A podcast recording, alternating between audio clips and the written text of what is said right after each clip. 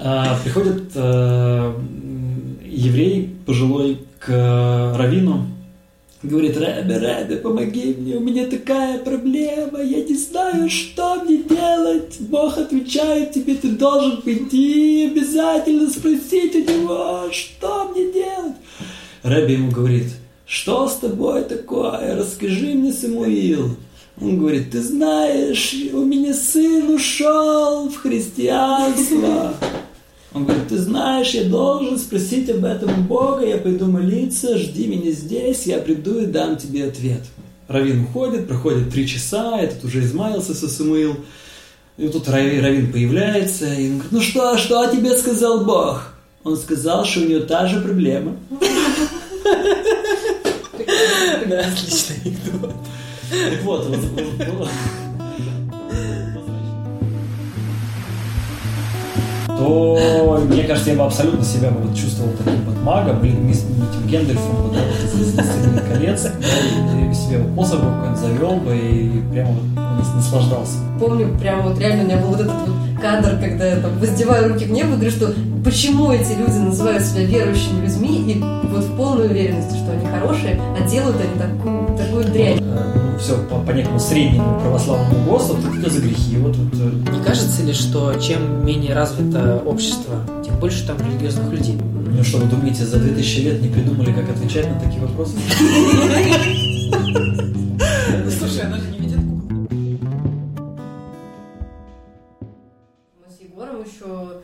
как бы тебя поспрашивать, а это было очень давно, это было гораздо больше, чем Не, пять ну что ты называешь по, пойти по этой линии? Это что? По этой линии. По этой линии, это, это по какой? Так, Ну. Давай уточним, давай определимся в понятии.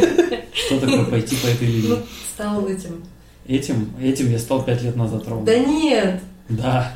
да нет, отцом Василием ты Отцом Василием я стал 11 сентября 2013 года. А до этого? Как тебе А до такое? этого я был просто Василий. Всем привет, если кто-то слышит вообще. Надеюсь, что так. Э, Это подкаст «Молодые и глупые».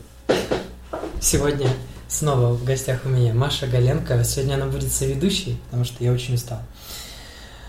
И человек, ради которого мы, собственно, сегодня собираемся, это Василий.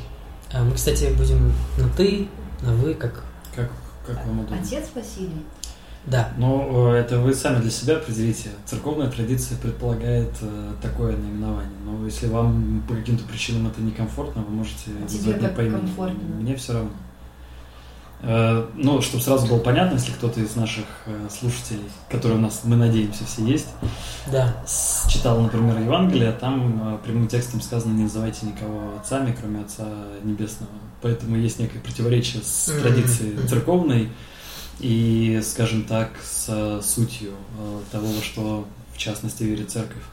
Вот в таком простом, в такой простой детали. С одной стороны, все священники в западной и восточной традиции отцы, с другой стороны, э, Иисус сам говорит, не называйте никого отцами, кроме Отца вашего Небесного. Чтобы в случае чего было до чего докопаться. Василий Селиверстов. Эм, Мы однокурсники, Да. поэтому я еще поэтому буду совести. Да, я, кстати, привет. на самом деле с этого хотел начать.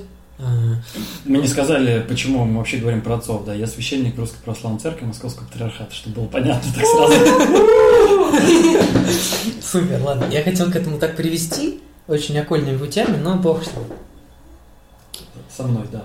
Он здесь. Он здесь. С нами. Ты можешь рассказать а, Тема выпуска это... тему выпуска «Кончится ли когда-нибудь религия?» А, Можешь ли ты, пожалуйста, рассказать, как человек... Сейчас я, я правильно задаю вопрос тебе. Как человек, который поставляет мне интересных гостей на подкаст, а, откуда ты знаешь Василия? Эм, Мы с Васей познакомились в институте на журфаке СПБГУ. И Василий сжег напалмом. Это было очень жестко. Я не помню, чтобы кто-нибудь так же смешно шутил, хотя там, в общем, бывало смешно.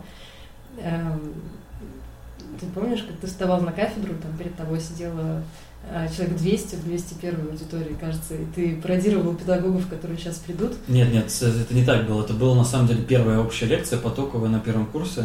Уже на первой лекции ты... Первая потоковая Мы с тобой лекция. вообще на подкурсах познакомились, мы еще в школе были. Точно, да, да, да. Вот там, может быть, я что-то пытался пародировать, а самый мне успех э, пришел, я снискал, когда вот как раз я вышел на... На кафедру. На как ты теперь кафедру? часто, наверное. Да. кафедра это. Да, да, ну, в общем, можно так сказать. Но просто тогда к нам должен был прийти педагог и... Да, я тобой? Нет, кто-то вообще нам нужно было рассказать, куда мы вообще попали, что такое университет и Ага. что у нас будет дальше. И он не приходил. И проходило 10 минут, 15 минут, а у меня только был пиджачок клетчатый, потертый. Ну, может быть, он потом стал потертым, но я точно помню, что в какой-то момент на нем заплатки на локтях появились. И я вышел к кафедре и стал приветствовать всех. Э, Сначала очень с таким умным, э, видимо, лицом, потому что все внимательно Не все слушали, знали, что ты на самом деле... не все, не все знали, какое лицо должно быть у преподавателя. Я стал что приветствовать от лица администрации университета, что-то говорить, и потом, естественно, понес какую-то колесицу, и, как- ну, и буквально только там через 5-6 минут всем стало понятно, что это вообще не Ты преподаватель. хочешь сказать, что ты провернул фокус из фильма а, «Поймай меня, если сможешь» Спилберга? А Я фильм смотрел, но Он я мог. что-то не помню. Он что- притворился школьным Настолько учителем. А, да, да, да, притворился, да, что- точно, да. А потом ты притворился э, журналистом-расследователем, потому что в какой-то момент, я не знаю, можно ли об этом говорить, на... Это пятый курс был. М. Ты что-то такое сказал про будущего декана? Э, Нет, ну это было, это уже было потом, да, нет, а я вначале еще на третьем курсе э, у нас появился этот форум, это было очень популярно, то всякие форумы да, это была жесть. И у нас было очень много проблем, на самом деле, на факультете. Я э, под ником Правдоруб. А, так- ты был. да, Точно. есть такой Андрей Бельжо, который жег тогда в куклах э, и э, записывал стишки. Ну, он Мгм. сейчас, собственно, довольно известный пе- персонаж. Мгм. Для нас, во всяком случае, для стариков, старых и умных. Да, и я, в общем, просто так вот назвался и стал обнажать, скажем так, проблемы журфака. Там И- все на ушах стоят. и администрация сошла с ума просто, да, наш декан, она просто не знала, что делать, она пыталась вывести нас, меня на чистую воду, кто это такой, и она до этого не появлялась, там форум, по-моему, три года или четыре существовало, и она не появлялась в этом форуме, и первый раз она, по-моему, аж четыре или пять сообщений оставила для того, чтобы просто понять, кто там портит вообще ей всю, всю картину.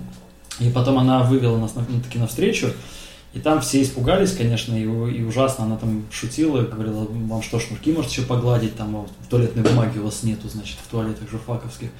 И, в общем, тогда я себя обнаружил, и, не знаю, потом, возможно, еще и поэтому это стоило мне поэтому. на учебы. Э, Тебя на числили. журфаке меня числили с последнего экзамена, последнего курса, как и Машиного бывшего мужа, если об этом можно Можно. говорить. Да. Но его вычислили за компанию, чтобы не было Да. понятно, Что Вася конкретно мстили. да, что, что это то как бы я виноват. А Я что- просто в чем ты виноват-то был? Я э, как-то неудачно пошутил про, про будущего тогда декана, который возглавлял кафедру международной журналистики и сейчас возглавляет, э, сейчас, по-моему, это называется Высшая школа журналистики, как-то так. Вот, ему доложили, он, у него, насколько я потом, как я потом узнал, проблемы вроде как в семье были, хотя это не точно. И, видимо, на фоне этого, в общем, он меня э, решил мне отомстить, потому что он сказал, что он доктор наук. Он написал Я профессор книг. журналистики, да. Да, да, и как бы-. И не, не гоже надо мной шутить. И, в общем, это просто было, ну, как бы, если бы это не было грустно для меня тогда, это было бы смешно, потому что это, это журфак, который вроде бы про свободу слова, печати и так далее, и ну, со мной просто тогда свели счеты, но э, самое страшное было это восстановиться на следующий год, естественно, меня на бюджет уже не восстановили, и да, мне пришлось заплатить, как сейчас помню, тогда 40 тысяч по тем временам, для меня это были колоссальные деньги. Это какой год? Это был 2007, седьмой, потому что я уже заканчивал, ну, да, заканчивал. То есть это почти полторы тысячи с долларов. э, Егором на выдачу Да. дипломов, насколько я помню, с рулонами туалетной бумаги и раздавали всем. Это да, ты да, это, это придумал были альтернативные дипломы, да. Да, то есть у меня такая богатая. Вау.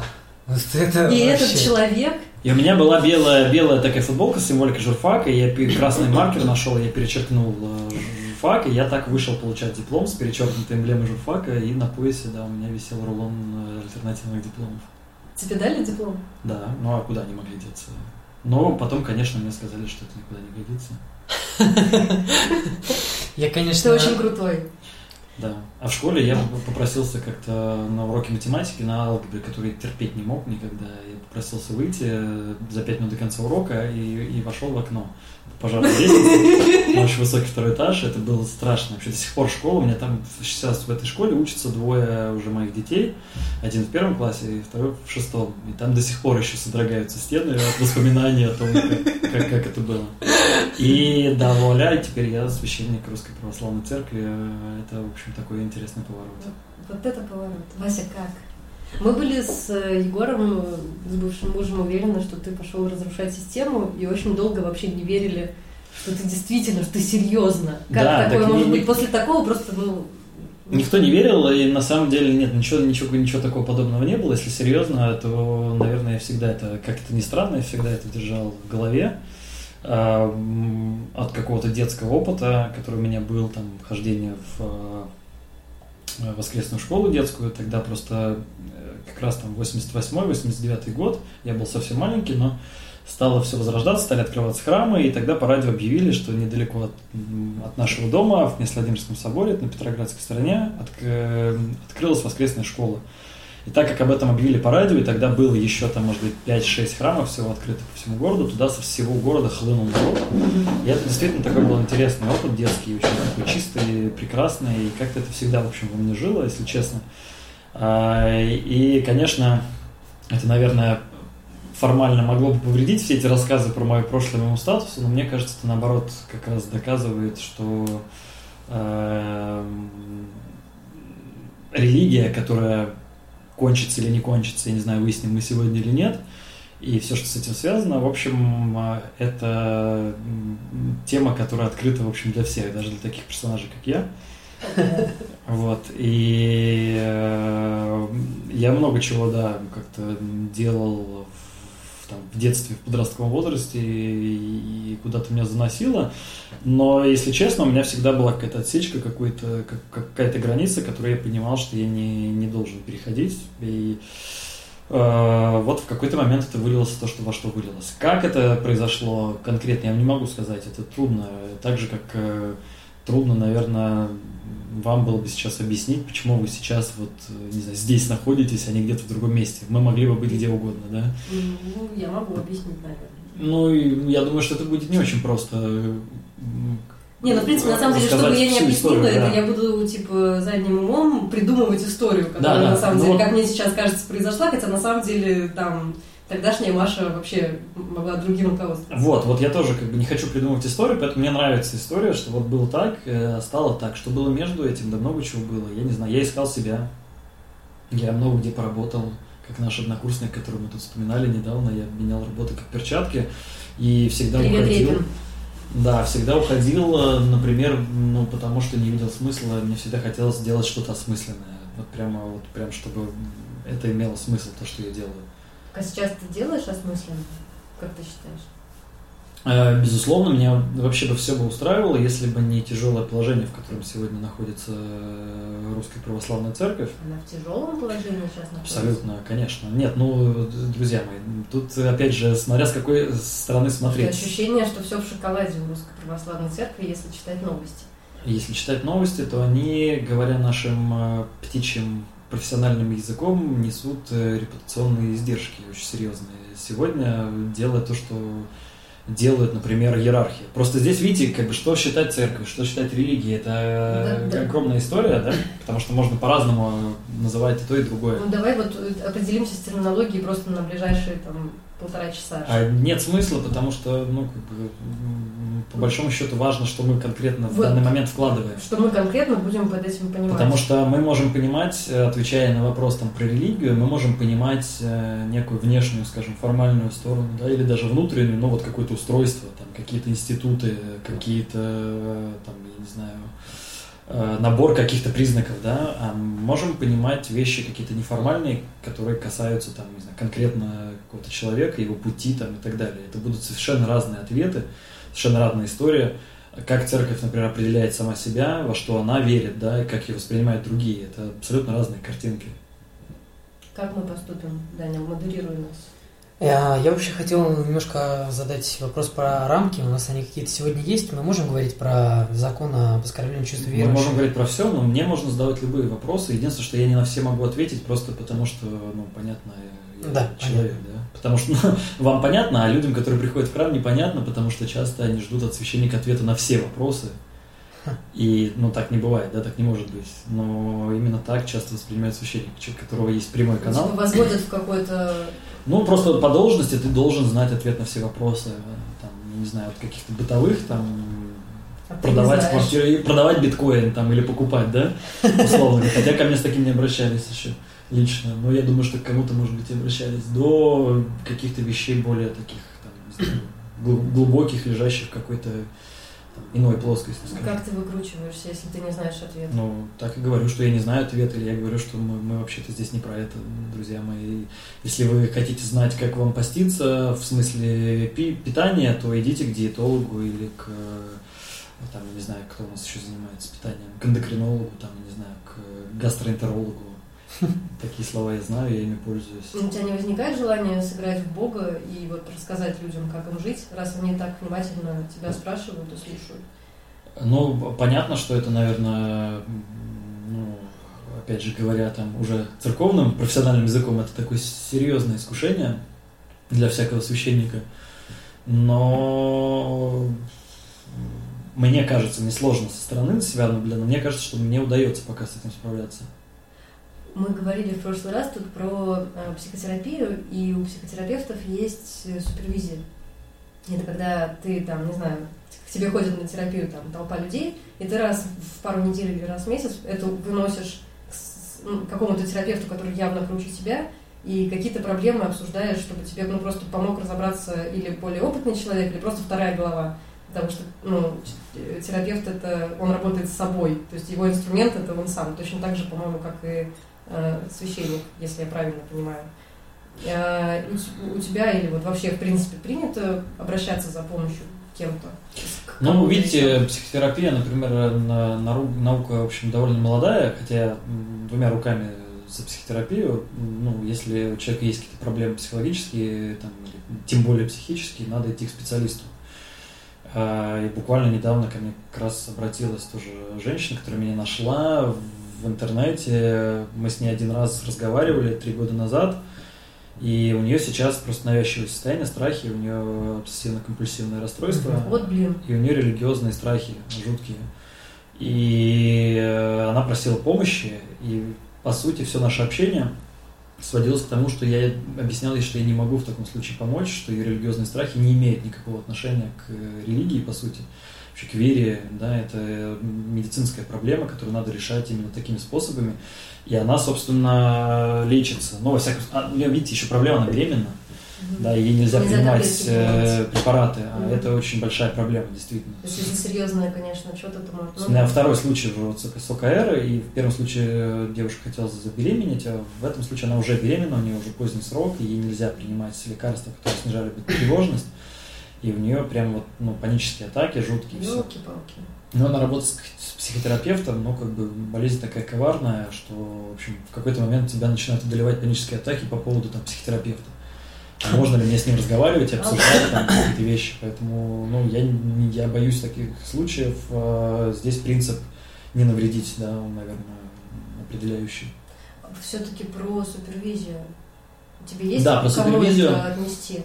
Ну так вот, э, пси- да. Я не знаю, как это называется. Просто к чему я, к чему я начал, Ага. что психотерапия это наука молодая. Понятно, что церковь с подобными состояниями работает э, там, не знаю, с э, момента своего существования. И более того, раньше же не было ничего, кроме церкви, так по большому счету-то. Да, собственно, Мгм. и э, есть, э, я бы не, не- здесь знак тожества не ставил, да, но тем не менее есть то, что сегодня широко называется исповедью, э, да, то есть когда ты э, каешься в своих грехах, э, и священник как свидетель, он, э, его задача просто засвидетельствовать, да, как бы перед Богом э, раскаяние человека. Но э, с течением времени, особенно когда произошло такое вот уже водораздел лег между клиром и миром, то есть людьми, которые имеют э, там священный сан, да, между священниками и оста- всеми остальными, которые стали называться мирянами, да. э, стало все больше и больше дистанция возникать, и мы пришли к тому, что сегодня, например, в большинстве храмов православных, там, во всяком случае, в России, священника люди видят только как раз во время вот этого таинства исповеди, когда люди открывают э, свои помыслы там, и каются в своих грехах перед Богом, по сути, священник, он свидетель, он вообще ничего не должен говорить. Но по факту эта беседа как раз э, сеанс такой психотерапевтический, или иногда такой прямо наоборот, да, когда тебя, э, там, я не знаю, погружают в какую-то пучину. Ну, то есть ты, ты просто, я не знаю, там в тебе культивируется чувство вины там и так далее. В тебе, в смысле, священник? Нет, нет, в, в тебе, как ты приходишь а. на исповедь, тебе священник начинает говорить, как, как тебе жить, и в том, что ты виноват во всей этой ситуации, да. Ну и здесь, э, конечно, много там причин, и история 20 века, и не только 20 вообще всей там русской церкви, вообще всего христианства, очень трудная и тяжелая, но особенно последние, там, не знаю, 150, там, 200, 300 лет последних трудных и там, уровень образования и так далее. То есть огромное количество проблем, которые привели к еще большим проблемам. Что там какой-то бардак вот именно в, в этом процессе? Ну, смотри, например, если ну, не только с исповедью, вообще совсем. Например, 20 век, э, когда в нашей стране религия находилась под э, запретом и э, там, официально да, у нас было атеистическое государство, и в Казанском соборе в Санкт-Петербурге, который сейчас кафедральный, был музей истории атеизма. Mm-hmm. Тогда, конечно, э, там, не знаю, в 43 году Сталин решил э, возобновить все-таки церковь, поставить ее на службу своим собственным интересам, интересам государства. Если до этого церковь была такая тотально гонимая, то после этого дали немножко вздохнуть, но цена очень высокая, которую пришлось за это заплатить. Ну, чтобы было понятно, есть э, духовное учебное заведение, где учат, например, священников будущих, да, семинарии, академии. Э, и были уполномоченные по делам религии. То есть это, как правило, КГБшники, которые, которых была определенная должность. Он был сотрудничать с государством. Типа. Да, ну то есть это вообще это, это чиновник, э, уполномоченный по делам религии. То есть был совет по делам религии, э, и были уполномоченные на местах. И вот эти уполномоченные, они решали, кто будет служить, сколько будет священников в каком храме, какой храм открыт, какой закрыт, разрешить там крестный ход на Пасху, не разрешить. И они определяли в том числе кадровую политику, то есть с ними все нужно было согласовывать, и доходило до того, чтобы, например, молодой человек поступил в семинарию, и ему разрешили там учиться, адекватный, которого там ждали и хотели там видеть, они ставили условие, что нужно было взять, например, там 2, 3, 4 человека с явными психическими проблемами. И в, кон- в конце концов не оставалось ничего делать, ну, ничего не оставалось, да, как э, выполнять эти условия для того, чтобы это как-то жило. Э, сейчас трудно сказать, стоила ли эта цена того, чтобы вот ее заплатить, э, но это было, и мы последствия до сих пор имеем. Не только эти, конечно, да, но сегодня похожая ситуация. Сегодня у нас все, как и в государстве, пришло на перешло на, на цифры и на показатели. Mm-hmm. При последней патриархии особенно это стало э, круто, то есть э, сдавать отчеты, это первая вообще теперь главная обязанность священника. Отчеты отчеты и, а, и о чем цифры. может отчитываться священник? Типа... О количестве крещений, о количестве, там, не знаю, богослужений, венчаний. о количестве венчаний. У вас есть планы? Людей. Планов нет. Ну, как, как у милиции, например. Планов как таковых нету, но есть, например, э, есть э, так называемый церковный налог, который платит э, приход, ну, то есть вот есть церковь, да? Да. Церковь – это здание. А есть, ну, я сейчас имею в виду церковь не с большой буквы, как мы называем всю церковь, да, а церковь вот как конкретное здание. В церкви есть священник, там люди, прихожане, хор там и так далее. Это приход, люди – это приход, да? А, есть еще община, но это другая история, это потом может быть. Так вот, приход а, э, потерял мысль, если честно, о чем я хотел сказать. Про церковный налог. Про церковный налог, да. Да, приход должен э, собрать определенное количество денег и отправить его в, в централизованную, как бы, то есть э, приход это местная религиоз, э, религиозная организация, а есть еще, я забыл, как она точно называется, в общем, э, ну, грубо говоря, епархия, да, то есть объединение приходов, да. Это такой бизнес. Да нет, это нормальная, на самом, ну, как бы, по идее, это нормальная структура, потому что церковь должна иметь, свой, естественно, свой бюджет, и она должна там заниматься А благотворительностью и так далее. Государство дает церкви. Да, это самое распространенное заблуждение. Нет, ну это же вообще не так. Это в церкви так. даже банк свой есть, кажется, Пересвет или типа того.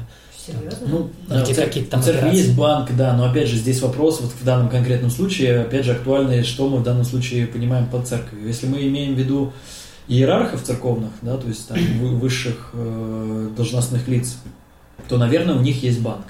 Его можно выкинуть, если что. У меня, как это ко мне код пришел, чтобы было понятно, да. У меня, как у священника, нет никакого банка, никаких доступа, ни, никаких льгот, никаких счетов там и так далее, да, то есть э, Подожди, на зарплату, кстати, кто платит, получается?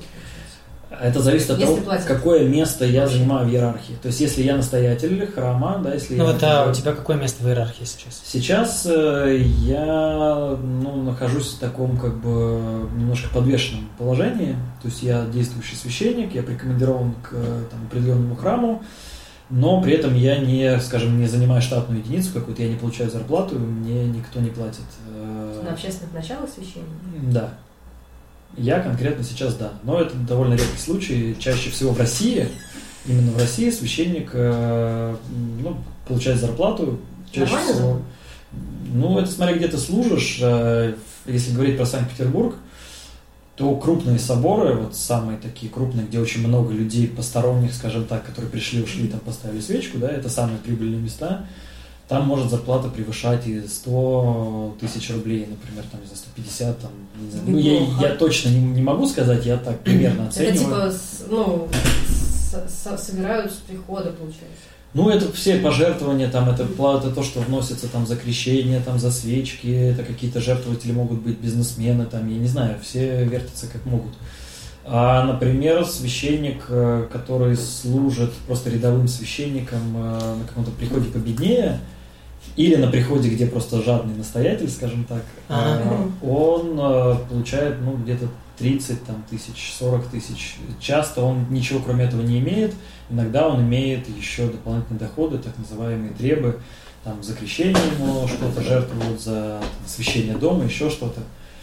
Ну, просто я понимаю, что вопрос про деньги, это как бы это самый важный. Не, у нас вообще не было этих вопросов, Ну да, за, Village, кстати, делали материал, там такой обезличенный, но тем не менее, в среднем там зарплата священника в Петербурге, там что-то 7, 70, 60-100 Вообще неплохо. с чем-то. Ну, то есть, Ну, нет, это не средняя зарплата, я могу сказать, что средняя зарплата это 35-40. ну, как, короче, у всех. Как у всех. Как, у- ну, вот как в пятерочке, наверное, я предполагаю, да. Ага. А, Есть исключения, там, не знаю, вот у меня сосед, э, тоже священник, я не буду говорить, э, в каком храме он служит, в одном из самых таких, скажем, э, с точки зрения денег прибыльном, э, да, если здесь там уместно об этом говорить, он буквально недавно купил себе, ну, просто по машинам же меряют священников, Ну, да, естественно. Toyota Land Cruiser Prado в неплохой комплектации, я думаю, что это где-то 4-5, наверное, миллионов сейчас стоит. Ага. Э, У него несколько квартир, какой-то бизнес. Я не знаю, может быть, это не, не, не, то, ну, как бы не, не за зарплату, условно говоря, может быть, какие-то есть еще другие у него каналы. Но я могу сказать, что он очень посредственный проповедник, то есть он ну, очень плохо выражает свои мысли с самого, то есть когда говорит проповедь в церкви, ничем особенно не примечателен, но вот тем не менее э, уровень жизни у него именно такой. А, а ты мог бы так же? Или хотел Я бы? думаю, что да, но я бы не хотел, потому что я пришел за, за осмысленностью в церковь, и пришел, меня интересовало как раз, э, ну, скажем так, то, ради чего туда приходят люди, э, да, то есть люди приходят тоже за каким-то смыслом, за, там, я не знаю, личной встречей э, с Богом и прочее, и мне казалось, что я могу делать это довольно э, неплохо, но э, я, во-первых, переоценил свои силы, это я могу сейчас понять, ну, себе в этом признаться, с одной стороны. С другой стороны, очень сильно изменилась конъюнктура за те пять лет, которые я священник, потому что когда, например, э, я работал еще в церковной структуре, я делал журнал Санкт-Петербургской епархии, э, и, ну, и у меня не было никаких иллюзий, я понимал, что происходит. Это был 2007 год, начало, конец 2006 и весь 2007 год. Я видел очень много людей, у которых горели глаза, которые пришли... э, Ну, Куча молодых было людей, как раз вот ты же Ну да, я, я забыла, как называется собор около Александра Невской лавры, но не лавры. Федоровский там, собор, да. Фёдоровский Ну, собственно, собор, да. там и располагалась редакция одно время, как, когда это был еще молокозавод, то есть сейчас этого этажа уже нет. Там прям была прекрасная там Люда Галенко, которая родственница моего му- мужа, и куча других чудесных людей тусили просто потому, что там было хорошо. Да, там сейчас как бы, ну, тоже, в общем, все неплохо, но я могу сказать, что э, вот последние, последние годы, скажем, патриаршества э, вот нашего э, руководителя, скажем так, Русской Православной Церкви Патриарха Кирилла, они очень сильно погасили вот этот вот огонь э, горения там в тех же священниках, которые Отчетами? Отчетами, бессмысленностью, каким-то полным вообще по- по- попранием какого бы то ни было смысла, э, кадровой политикой среди тех же епископов, э, изменением, в общем-то, устава Русской Православной Церкви, который сегодня полностью вывел, например, обычных людей из э, сферы принятия каких бы то ни было решений. То есть, если я сегодня прихожанин какого-то храма, я ничего там не могу решить. От меня не зависит, какой будет у меня священник, от меня не зависит ни какие там, я не знаю, никуда Мгм. пойдут те деньги, которые я положил в кружку. От меня вообще ничего не зависит по уставу, который принят вот как раз, э, ну, то есть он менялся довольно давно э, и поступательно, но патриарх Кирилл окончательно закрепил вот эти изменения. И сегодня есть епископы, то есть некая такая высшая каста, скажем так, в церкви управленцев, которые, безусловно, могут быть очень хорошими, прекрасными людьми, делать все здорово, но таковых, к сожалению, очень мало сегодня. Мне, во всяком случае, известно буквально несколько имен. Да? Все остальные это, скажем так, э, люди, к которым есть очень много претензий, ну и, и вообще к самой системе, вот, скажем, поставления этих епископов, ну, к, к управленческой, в общем, модели, да. И э, они решают все, они могут переместить, там, священник с одного прихода на другой, потому что им что-то не нравится, или потому что он не платит тот же церковный налог вовремя не может его собрать. И неважно, кто, хорошо ли он проповедует, помогает ли он людям вообще, там, бедным, заботится ли он э, о чем-то, да, если ты не ну, финансово оказываешься несостоятельным, не оборотист, э, ты лишаешься места, переводишься куда-то в другое место, что, например, еще в 19 веке, в котором было не меньше проблем, они просто были другие, было вообще невозможно. То есть было две причины. Это либо личные какие-то проблемы, там, не знаю, пьянство, Мгм. либо там, ну, какие-то, не знаю, там, в открытую стал, ушел от жены, стал жить там с другой женщиной и как бы смущать прихожан, да, условно говоря. Тебя могли убрать куда-то в монастырь там направление, на, на исправление посл- послать. И вторая причина это, собственно, желание. То есть, когда священник, например, говорит, там, не знаю, у меня жена болеет чехоткой, мне нужно На юг. На юг, там, ну, никак, все, речь идет о жизни там, и смерти, пожалуйста, меня переведите, его переводили. Ну, или там, условно говоря, там, подальше от болота, рядом с которым он служит, ну, что-нибудь в таком духе.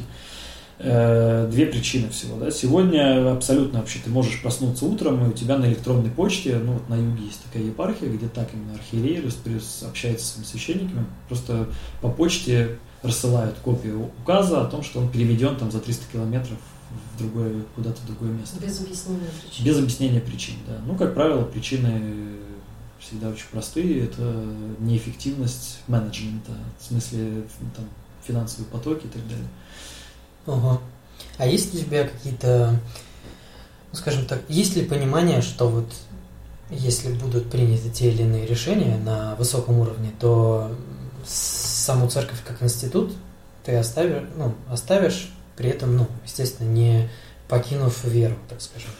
Э, Я думаю, что здесь э, можно перефразировать такое известное выражение, есть такое, очень любят православные, вообще христиане разные такое выражение, что если, не помню автора, к сожалению, мне очень плохо на, вот, с атрибуцией, все цитаты постоянно, я, я как, как Остап Бендер, который, помните, там проснулся, да, и понял, что то стихотворение, которое написал вчера, да, я помню «Чудное мгновение», уже написал какой-то Пушкин, да, вот я тоже се- себе все присваиваю, даже самые очевидные цитаты, к сожалению, так память у меня устроена.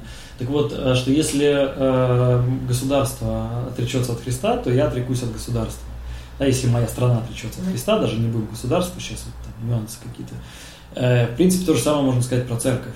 Э, сейчас вообще интересное время. Да, Маш, Но это же довольно условная вещь, отречься от Христа. То есть там, типа, ты же говоришь, Да. что тоже Евангелие можно трактовать там сотни разных способов. И, в принципе, можно Ну, найти еще признаки, это- по которым, типа, кто угодно отрекся. Ну, по-моему. Ну да, безусловно, но мы вообще на самом деле сейчас живем в интересное время, такое, если вы немножко в курсе там новостей, касающихся там э, того, что происходит на Украине сейчас, то сейчас украинская Да. церковь стоит на пороге того, чтобы получить независимость от э, московской патриархии. То есть сейчас украинская церковь это часть русской церкви. При том, чтобы вам было понятно, например, до, э, опять же, 43 года, до того, как Сталин взял все в свои руки, церковь называлась Православная Российская Церковь. И это очень важный нюанс, потому что российская церковь – это про Россию и про всех, кто в ней живет. А русская церковь – это про русский мир, это вот идея патриарха Кирилла, и про всех, кто вписан в его орбиту по всему миру. А. И как бы возникает вопрос, там, я не знаю, а если я чуваш, То- то как быть? Да, то с одной стороны, да, с другой стороны, если я живу в Беларуси, но говорю по-русски, то с точки зрения патриарха Кирилла я часть русского мира, и я должен входить в орбиту этого русского мира, да. Но с точки зрения российской церкви, Белоруссия это не Россия, хоть у нас и да, там конфедерация, Мгм. но Да. тем не менее я хочу, чтобы моя церковь управлялась там, грубо говоря, Это мною. как бы задел для такой как гегемонии. Ну да, э, экспансии и так далее, да. да, да, да, да, именно так. Ну так вот, и сейчас ведутся страшные споры, такие холивары, там, в том числе в интернете, вообще по поводу вот э, этой независимости украинской церкви. Понятно, что если мы про веру, там, про Христа и про все, что нам дорого, действительно там где-то на глубине, тогда вообще непонятно, о чем тут говорить. Ну, хоть хочет украинская церковь быть самостоятельной, ну, почему нет? И тем более это заложено вот в действующую как бы схему того, что из себя представляет административная церковь. Да? То есть, по сути, современная система церковного управления, она говорит о том, что одна страна, одна цер- ну, как бы самостоятельная церковь. Мгм. То есть, например, в Финляндии, в которой там, по-моему, 40 тысяч православных, своя независимая церковь. Ого. Э, В Польше, э, там, в Чехии, в Словакии, в которых тоже там по 10 тысяч, по-моему, вообще православных всего, да, там свои независимые церкви. А Казахстан? Э, Казахстан входит в орбиту русского мира. Белоруссия, Украина входят в орбиту русского мира. У меня просто крестный мой. Это священник очень высокого чина. Живет он в городе Рудный, кажется. А, И у него должность, скажем так, последняя перед тем, как вот можно пойти дальше, но ему нужно было бы тогда уже не Быть иметь- монахом, да. быть монахом, да. То есть Я не знаю, как она называется, как должность называется. Но крестный вот у меня такой. Соответственно, мне было любопытно, в Казахстан входит или нет, потому что я сам оттуда, с Казахстана. А, окей, мне еще очень интересен был такой вопрос про церковь и про религию тоже. А, есть такие страны, которые, с одной стороны, очень а, ну, либеральные, свободные в высказываниях и прочем. Ну, возьмем США, например. Но при этом а, везде такой красной нитью протянута религиозная тематика. Например, президент всегда говорит «God bless America». И там при любом удобном, так сказать, случае. И вот этот а, вопрос, он, вот этот момент, точнее, мне он немножко кажется таким небольшим навязыванием. С одной стороны. Понятно, что политики там, они в некой ловушке из-за того, что нужно, ну, если ты скажешь, что ты атеист, то твой избиратель, он, собственно, перестанет быть твоим. Но, с другой стороны, вроде как это такое навязывание немножечко религии для общества в целом. И Америка, как ни странно, не, ну, судя по тем исследованиям, которые я погуглил, не входит в число тех стран, где там много, допустим, нерелигиозных людей. Там, напротив, довольно много религиозных людей, что меня удивило, на самом деле. Вот. А, Вопрос в том, а, насколько вообще государство должно быть близко. А, Вот эта вот грань очень тонкая, как ее поймать. Ну, на самом деле, конечно, я бы с удовольствием поговорил бы да, про позитивную какую-то повестку, там, связанную с, с религией, но, к сожалению, получается, что всегда интереснее э, повестка негативная, да, так устроены новости, вообще Ну да. любопытство человеческое. Если про навязывание говорить, э, ну вот про Америку просто, да, потому что это тоже важно, что это прозвучало, это, я думаю, для многих э, было бы невероятным открытием. Америка, которая, условно говоря, сегодня наш враг, и в том числе так думают большинство православных людей, которые считают себя православными, естественно, да, ну, из Америки, что может быть доброго, да? Э, хотя так говорили про Христа когда-то, да, что все, кто знал, что он из Галилеи, говорили, ну, Галилея, ну, что это такое, это же, что может быть доброго вообще, да, из, Галилеи? Вот. Э, Америка действительно очень религиозная страна, особенно там южные штаты, и вообще есть там библейский поезд, так называемый, штатов – в Штатах, и там, не знаю, у меня у друга приятель живет э, в Флориде, и там маленький городок, э, в котором около 40 тысяч жителей, и, по-моему, там 30 как бы, вот, зданий церквей, ну, 30 общин разных там деноминаций, это сейчас не важно. Да, да, да, да. На городок в 40 тысяч жителей Московская патриархия посчитала, он такой, норма... ну, такой негласный норматив. норматив, скажем так, ну, что, грубо говоря, должно быть на 10 тысяч жителей одна церковь. А здесь 30 церквей на 40 тысяч. Как, как в этом, в Пскове, я удивился. Да, Там но в Великом Новгороде да. тех времен. Да, и действительно, как бы это, это удивительно, и американцы действительно это очень религиозно. Может быть, сейчас меньше, чем. Но здесь я могу возразить, что на самом деле и как навязывание религии, да, то также происходит и навязывание э, толерантности, скажем, ну, вот, религиозной, да, угу. потому что еще при Рейгане э, везде, в каждой школе висели плакаты, на которых было написано One Nation Under God, да, то есть единая нация под Богом, да, угу. как бы с Богом, под Богом, и это было нормально совершенно.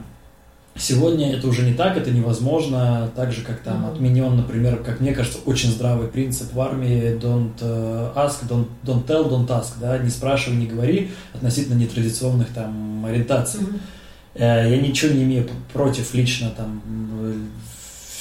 там, не знаю, сексуальной ориентации любой, э, но я бы не хотел, чтобы ну, там, существовала пропаганда, да, так же, как людям нерелигиозным не нравится религиозная пропаганда, также можно и смотреть в обратную сторону. И не факт, что сегодня нерелигиозные люди нуждаются в большей защите от пропаганды. Ну, то есть, мне кажется, померить это адекватно очень сложно. И, например, когда Крисмас заменяется на Иксмас, в Европе и в Америке mm-hmm. особенно, да, мне тоже кажется это странно. Ну, то есть это как бы mm-hmm. какое-то бегство от очевидного. Если это Рождество, но ты в него не веришь, но зачем э, скрывать... Что это тогда, да? Да, то есть зачем тогда ты это празднуешь, и зачем скрывать и превращать это в что, да? как бы, да? Ну, то есть это тоже какая-то позиция такая, ты боишься, что ли, этого Христа, если ты в него не веришь, что ты его боишься? Ну, как бы называй вещи своими именами. Ну да, ты говори, я не верю в то, что там Христос спаситель э, там, мира, да, но при этом э, ну, ну, Хочется ну, праздника. Да, как-то, да, зачем из Крисмаса сделать Иксмас, поэтому я не знаю. Это про Америку, если про, ну, да. про более-менее страны, в которых возможен какой-то свободный диалог. Э, если говорить про, например, э, Россию, то здесь, конечно, совсем другая история. Мы видим как раз обратную картину, когда э, политики не заложники, а когда политики просто, ну вот система, да, там каких-то, там, не знаю, верования своих избирателей – хотя и это тоже есть, безусловно, но политики, они очень прагматично подходят, и чиновники очень прагматично подходят. И в России, да? В России, да. И религия, и православная, в первую очередь, не, не любая религия, а православная церковь uh-huh. воспринимается сегодня как такой аналог, э, там, я не знаю, идеологического отдела э, ЦК КПСС. Да, ну есть... да, все, соответственно, жертвуют там на храмы. Типа искали национальную идею и нашли? Э, ну, за неимением как бы ничего лучшего. Ну и во всяком случае, если есть такой ресурс, если 80% называют себя православными, ну грех этим не воспользоваться для того, чтобы там, не знаю, там, э, патриарх, э, ну, например, на президентских, перед президентскими выборами, да, перед последними. Голосуйте сюда? Ну, не совсем так, да, но он сказал, что только благодаря вам, Владимир Владимирович, мы как бы... Я сейчас, ну, там, никакого своего отношения, хотя, наверное, оно очевидно, но я не, не высказываю, да, к, к Владимиру Владимировичу. Э, просто вот сам факт того, что это запрещено на самом деле и церковным законом тоже, священник и там э, епископ, он не может баллотироваться, например, на какие-то выборные должности или примыкать к какой-то партии для того, чтобы просто не смущать никого из людей, потому что он про другое. Ну да. Но То при есть... этом все равно ты говоришь, что оно но при этом, но при этом это бывает, да, часто были в Калининграде, по-моему, был небольшой, ну как скандал. Скандал для тех, кто, кто был с этим не согласен, а так, конечно, никакого разбирательства не было. Э, когда там местный епископ, или в другом регионе, в каком-то местный епископ сфотографировался с одним из кандидатов на каких-то там выборах там, муниципальных или каких-то там думских, с одним из кандидатов, и плакаты висели по всему городу. Ну да, это прям, конечно... Вася, а ты смотрел фильм «Левиафан»? Смотрел, да, но Как тебе? не очень, как это, я могу сказать, что я сейчас хорошо все помню. Э, Но фильм он снят красиво, вот то, что я могу точно Я могу сказать. напомнить по сюжету. Давай, если хочешь, да, там Слава. весь фильм герои сносят дом, и его по, всяким, по всякому мучают, на него наезжает э, местный там какой-то мэр. Царек, да. Вот, а местный дом царек. на холме на таком. Он в очень, в очень красивом месте. И там э, в итоге, конечно, там героя с- это, уничтожают и сажают надолго, и там жена его кончает с собой. В общем, все очень плохо, ребенок остается сиротой. Э, И только на последних кадрах мы видим, что э, этот царек вообще как бы не себе там хотел дом отгрохать, а там церковь стоит. Вот, и это очень сильное Ну ощущение. да, да, но на самом деле это, да, это, конечно, отражает. То есть этот фильм, понятно, не на пустом месте появился, это отражает действительно, и таких случаев реальных много. Вот, например, в Петербурге там э, в двух или даже в трех, наверное, в двух точно парках, например, хотели построить храмы э, огромные и просто невероятных размеров, Э, которые должны были ну, реально изменить вообще ландшафт и вообще Мгм. структуру всего парка, сожрать довольно большую часть территории. При том, что там есть как бы небольшие церкви, такие как бы, которые были зарегистрированы как временные постройки, которых абсолютно достаточно. То есть в одной из них я даже служил, и там никогда не было народу столько, чтобы в храм было не войти. То есть Мгм. ничего, кроме того, чтобы продемонстрировать какое-то величие, там в этом не было. Точно так же, как, например, сейчас общегородские события, которые проводят Санкт-Петербургская епархия, например, там общегородской крестный ход э, в память там, об Александре Невском, Мгм. когда перекрывается весь Невский, идут огромные толпы людей. Реально там присутствовало, ну, может быть, 5 тысяч человек, там, ну, может быть, 10. Но везде во всех отчетах и в СМИ было заявлено, что там было 100 тысяч человек. Причем зачем и что это демонстрирует, Потому что я не понимаю. важны, ты раньше Да, говорил. да, и, и я не понимаю, зачем это, что это кому демонстрирует, что кому доказывает, что вера истинная, по-моему, нет. Еще продолжая тему государственного взаимодействия, э, хотела спросить, как э, ты относишься к образованию в школах религиозных, государственных? Но здесь тоже трудный вопрос. Мне кажется, что в школу, конечно, э, во всяком случае, вот так, как это делается сегодня, когда требуют показатели. от, э, Показатели требуют от Патриархия. учителей? Патриархия требует от тех, кто, например, на, конкретно в каждой, вот на, на каждой, в каждой местности, в каждой епархии отвечает за религиозное э, воспитание, требует... Пусть в воскресных школах уже всегда это воспитывали. Да, но так как это сейчас пошло в, э, как бы в систему встроилось э, государственную, да, то требует, чтобы как можно э, выше был процент тех, кто выбрал. Это же предмет по выбору, да, чтобы выбрали именно основу православной культуры. Мгм. И э, Санкт-Петербург традиционно, так как это колыбель трех революций, э, здесь всегда очень низкий процент, здесь вообще высокий процент либеральных, как бы либерально Ну настроенных, в широком смысле либерально, как бы, да, и духовенство в том числе. Здесь очень низкий процент, но его все равно натягивают всеми силами. Мой ребенок, у меня уже один ребенок перешагнул, э, вот сейчас как-то поменялась структура, а вот до недавнего времени только в четвертом классе был элемент по выбору. Вот мой старший сын, он уже это перешагнул черту, и э, я не выбрал. Я лично для своего ребенка не выбрал этот э, компонент по одной простой причине, его некому преподавать. В нашей школе замечательно, у меня была замечательная учительница, она есть, преподает, просто он уже шк- начальную школу закончил. А, Она чудесный педагог, но для нее это просто дополнительные часы. Она закончила какую-то курс повышения квалификации, и она, например, э, когда им рассказывала что-то, там у них Мгм. какие-то основы, по-моему, вообще мировой культуры или что-то, и там тоже немножко про религию есть, безусловно, потому что это Мгм. часть, хотим мы этого или нет, это часть мировой культуры. И там была, э, она что-то рассказывала, она перепутала, например, Сион с Синаем, да. Вот для человека, который разбирается в, там, не знаю, в священной истории, скажем так, э, это очень грубая ошибка, да. То есть одна там история связана с э, Иисусом Христом, с Новым Заветом, другая связана с, еще с ветхозаветной историей, то есть до Иисуса Христа, и там э, огромная пропасть временная лежит между двумя событиями, да. И э, вот такие вещи, я понимаю, что она сделала это не со зла, потому что действительно это очень созвучно. Сион, Синай, как бы это очень похожие слова. Фильм. Да, но как бы зачем, я, если что-то нужно будет, я ребенку сам расскажу. А Нам учительница, когда их же всех бедняк заставляют э, это все тоже как бы давать выбор родителям. И меня отвели в сторонку, когда девочка тоже, моя дочка была в четвертом классе, и сказали, вы выбирайте светскую этику. И мы выбрали светскую этику. Но мне кажется, что все это на самом деле одинаково плохо преподается, потому что, я не знаю, светская этика... Они просто там давали часы условной литературы, классный час, то есть Ну, они записывали это как светскую этику и привет гуляли. Да, То а есть, вот если это преподавать, ну, по-хорошему, мне кажется, этика это, это классно, на самом деле, это, ну, не знаю, там, банально даже, даже может быть, э, может быть, просто практический этикет давать. Вилку даже. держать с ножом. Да, это вопрос. даже, потому что этика все-таки это более широкая история, Мгм. но банально этикет принес бы больше пользы, чем вот некачественный разговор о религии, потому что, как мы знаем, Сталин тот же учился в семинарии. Да.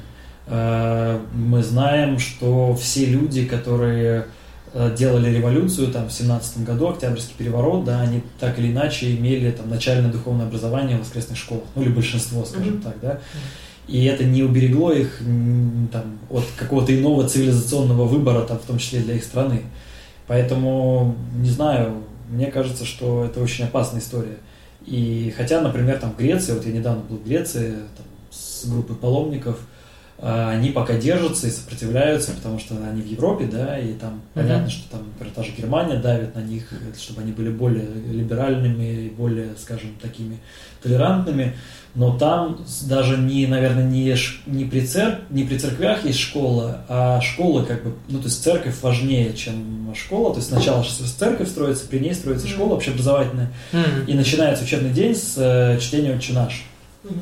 И они очень этим гордятся, это как бы может быть здорово, но это тоже определенные проблемы за собой влечет, потому что это ну, как бы не сводит твой, твой личный выбор до просто какого-то ритуала. Да? Опять же, это одно из пониманий религии как ритуала.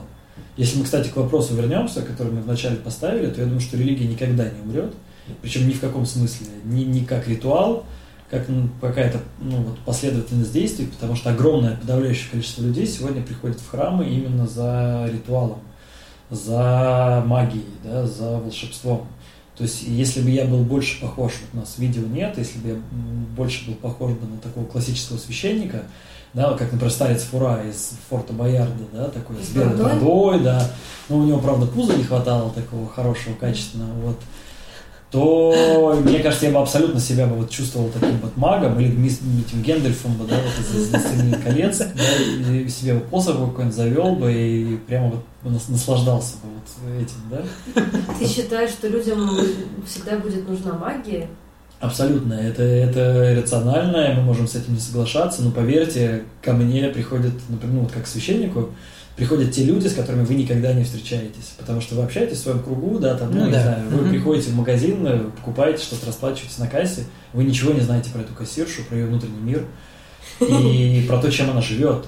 Она на самом деле очень хороший человек, но как всякий хороший человек, она просто хочет, чтобы все было в ее жизни, ну, как бы хорошо и как можно проще. Она знает, что есть добрый Бог, который может ей помочь. И она приходит и говорит, кому надо поставить свечку, или какую... Чтобы все сделать хорошо. Да, чтобы все было правильно, и чтобы, ну, как бы Бог мне помог сегодня. Как всякий Ну, хороший ну, человек, ну, ну. она немного злится, когда ей дают пятитысячную. Да. Как всякий хороший человек, она в итоге же сталкивается с тем, что не работает. Вот она ставит свечки регулярно, а не работает. Ну, Да Откуда ты знаешь? почему? Во-первых, работает, а во-вторых... э, Ну, все равно, ну, как бы случаются какие-то там беды, зарплату не повышают. Она, например, там помолилась за то, чтобы ей в пятерочке повысили зарплату, а ей... Ну что, вы думаете, за 2000 лет не придумали, как отвечать на такие вопросы? Ну, слушай, она же не ведет Google таблицу, где есть зависимость. Типа там вот я поставил свечку, подожди. там Нет, есть ну, во-первых, лазер. даже- Что, отвечают? Во-первых, даже, э, даже как бы рандомная какая-то история даст вам всплески, и вы вполне можете приписать, ну, как бы, то есть, если вы не верите, вы скажете, что это совпадение. Если вы верите, вы скажете, что это чудо. Это, ну, это Ну да. нормально. И Да, это да. всякий признает раз. А во-вторых, ну что, ей, если она придет, ну, вот в такое, скажем, э, классическое место, где ну, все по, по некому среднему православному ГОСТу, то ей скажут, что это тебе за грехи, вот, вот э, тебе, не знаю, зарплату не выдали, это вот эти испытания там Господь послал. Мне так нравится, Вася, когда... Слушай, ну подожди, а ты, тебе не кажется, что ты немножко, сказать, э, разделяешь людей на условно вот тех, кто верит в магию, и тех, кто Ну, конечно, я разделяю это. нашего круга, которые никогда к тебе бы не пошли с таким вопросом? Да нет, почему? Приходят и нашего круга люди. Лю- Ну, тяга к рациональному и, ну, и вообще э, к, не знаю, к божественному, она в каждом человеке есть. Ну, то есть у тебя она, по сути, тоже есть. Ну, Просто на каком-то другом, грубо говоря, Ну, э, неужели ты думаешь, что я, не, там, если я священник, то я не верю в Бога? Хотя такие Нет, есть конечно, священники. верю. Вот я, кстати, хотел спросить, это такие есть? А, Есть, но я думаю, что большинство, ну, совсем циников, их, наверное, очень мало. Скорее всего, есть люди, которые просто боятся себе в этом признаться, потому что они на самом деле ни во что не верят. э, Но да. они уже как бы в этом... а, Они просто в этой струе, и Мгм. особенно если у них получается, даже если не получается, они, как правило, ничего больше не умеют или не хотят уметь, и они как бы вот просто живут, ну, то есть ты погружаешься, у тебя есть уже набор заготовленных фраз, да, вот как Маша там говорит, вот приходит человек, там, у него проблема, а что делать? Так он уже 125-й ко мне пришел с проблемой. Я уже 125, я я уже, науч- я уже затвердил себе, что отвечать. Ну вот, если так, да? Да, Можешь да. вообще не вывлекаться в это. Конечно, конечно, Вот. ты уже отстраненно просто там, да, ну что, ну что, у всех там дом сгорел, ну что, ну что? Ну, это такая, это ролевая игра, да. Я как говорю вам, ну просто, э, не знаю, ну, если я мог бы вам сейчас сказать, что нет, это все не так, это неправда и Ты так там далее. посылаешь им душевное тепло, что через тебя Боженька посылает э, людям, как это... Нет, я вам говорю, как это обычно бывает. Конечно, я так не делаю, да. Ну, Конечно, ну, и я прошу это, это не вырезать из беседы, да. Я, это, я, я не говорю людям, да, что тебя там Бог наказал. Абсолютно, мы строим по-другому разговор. Но я просто говорю, как это Как может часто бывает. Ага. Это не как просто, не быть. Как люди может типа быть. удовлетворяются качеством такого разговора. То есть они типа действительно верят в то, что... Ну, а когда, когда вот, ну, когда ты, не знаю, там, в отчаянии, или когда ты в депрессии, или когда тебе просто, когда у тебя нет другого ответа, а что тебе делать, еще как не, не поверить. И тем более, ну, это на самом деле, вот если так серьезно, да, люди приходят с э, очень большим кредитом доверия, да, они приходят с открытыми, И обычно, когда что-то нехорошее произошло. Чаще всего, конечно, когда, когда вот, э, как Маша сказала в начале, на нее посыпался за золотой дождь, да, там из э, нефтедолларов, там и, так далее, она не придет в церковь не скажет, ребята, мне так хорошо, давайте поблагодарим Бога! Все вместе за то, что Он послал мне все это. Ну, такое тоже бывает, Нет, так, безусловно, так но люди наоборот башляют в церковь, чтобы, чтобы золотой дождь продолжался. Ну, это тоже магия. Магия, да, это магическое магия или- или там Типа, товарно- Я сейчас сюда вкину, и, короче, мне будет фартить Или товарно-денежные отношения, просто Бог, Бог там, ну, как бы, спасибо, да, давай продолжать в том же духе, что тебе нужно. Вот Ты твоя хочешь- доля. Да, чтобы вот я тебе там купол позолотил. Пожалуйста, не вопрос. Вася, ну я, я не хочу просто даже верить в то, что людям в 2018 году религия нужна только для этого. Конечно, нет, нет, я просто говорю, что и Должно для этого она тоже еще. нужна. Для этого, наверное, Но поверьте, есть огромное количество умных людей, э, причем ну, в самом прекрасном, высоком смысле этого слова, которые э, действительно ищут подлинного, подлинной какой-то встречи с Богом, пытаются познать вообще мир вокруг себя и найти какой-то ответ, да, почему вообще все это существует, да, зачем все это нужно, кто я такой в этом мире. Я думаю, что все мы задавали себе этот вопрос, вообще, что я здесь делаю. Это же никак нельзя проверить. Вот, допустим, ты нашел ответ, Конечно. а проверить ты не сможешь Конечно. все равно. Но есть так называемая, такое, так называемое пари Паскаля, да, я попытаюсь сейчас это лучше нарисовать, конечно, но я попытаюсь вот, Мгм. чтобы, чтобы, ну, не знаю, объ- объяснить максимально понятно, если я совсем запутаюсь, вы мне помогите. Мгм. Значит, э, представим себе, что есть э, две возможности. Первая, это что Бог есть, Ага. и вторая, что Бога нет. Да, и, соответственно, две позиции. Я верю в Бога, и я не верю в Бога. Да, ну, как бы два, ну, скажем, два поля, да, вот Мгм. слева верю, не верю, справа Бог есть, Бога нет Мгм. и проводим как бы стрелочки от одного к другому. Если Бог, э, Бога нет, и я не верю, ну все нормально, как бы я, ну нет Ничего не Бога, нет, теряешь. я ничего не теряю, да. Если я верю, а Бога нет, по большому счету я тоже ничего не теряю, потому что я умер, все закончилось. Ну, как бы нет и нет, все, как бы наступило ничто, пустота там и так далее, да. Да. Теперь э, мы выбираем вариант, что Бог есть Мгм. да, если я верю и Бог е- или если я не верю и Бог есть, я теряю все. Ты что ты теряешь? Ну как? Но Бог же добр, Он примет тебя и таким тоже. Вот Ну, я так всегда думаю про себя. Ну, к- ну, извини меня, это нечестная позиция. Получается, ха, я знаю, что тебя нет, но если ты все же есть, я всю свою жизнь допускал эту возможность. Я тебе говорила про еврейскую кровь. Да, поэтому ты не Немножко, знаешь, это немножко, э, как это называется? Э, Я немножко пассивно верующий, вот, знаешь, чит-код такой. Да, понимаешь, Нет, подожди, Вася, ну серьезно, вот допустим, я не верю, потом, короче, я умираю, оказывается, что Бог есть. Дальше что? Он такой, типа, ты не верила, поэтому ты плохой человек? Да нет, можно же не верить и быть хорошим человеком. Безусловно, никто не говорит про то, что человек, который не верит, он э, там, я не знаю... Безусловно, он, плохой, да. Что он безусловно, я не про это сейчас говорю, я говорю сейчас про твой как бы выбор, понимаешь, про, ну вот, про то, зачем тебе все это может быть нужно. Да, а четвертый вариант ну, веришь, что Бог есть. Я верю, и Бог есть, тогда я получаю все. А. Ну, ну, что получаешь? Что, что конкретно? Что, что я сейчас теряю? Подожди, Вася, расскажи. Ну, понимаешь, ты опять, ты опять как тот человек, который пришел, сказал, я, у меня есть деньги. Я расскажу, я расскажу. У меня, видимо, какая-то, какие-то обидки. Я не носила их на психотерапию, я поэтому говорю тебе, потому что ты практически то же самое. Ну, он же вначале сказал, что он тебя отправит к психотерапевту. Просто Нет, у меня, у меня не такие проблемы все-таки. Короче, эм, однажды я была отправлена к знакомым на дачу на три месяца. Не однажды, а на самом деле три года подряд, когда я ездила. И они были очень религиозными людьми. Мне было как раз 10 лет, 11, 12, кажется. И они вот прям молились, там иконы в углу, все четко. И они вели себя как просто жуткие гады. Ну, то есть, что взрослые, э, которые меня очень обижали, э, что дети, которые меня подставляли всяко, и раскрывали там взрослые мои секреты, и в какой-то момент я вскипела, и помню, прям вот реально у меня был вот этот вот кадр, когда я там воздеваю руки к небу и говорю, что почему эти люди называют себя верующими людьми, и вот в полной уверенности, что они хорошие, а делают они такую, такую ну, дрянь. Ну, подожди, у, меня, у меня случился какой-то просто прям краш, и я до сих пор, возможно, не отошла. В смысле, что я понимаю, что... Это совсем, мне кажется, ну, вопрос про другое твой.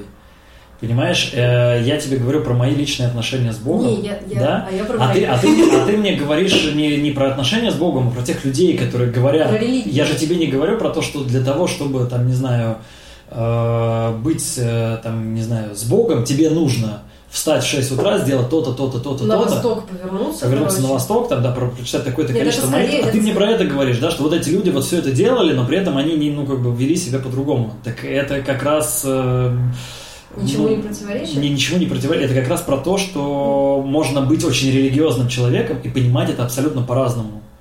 Э, вообще, мне кажется, что отношения с Богом это какие-то глубоко личные вещи, вообще личные. Да. А религия это, грубо говоря, публичное проявление твоих отношений с Богом или чего-то еще. Потому это что куча из... народу через религию самоутверждается. Это один из взглядов на религию. Ну вот, например, я могу сказать, что он э, один из величайших вообще богословов современности, да, он э, жил э, в эмиграции.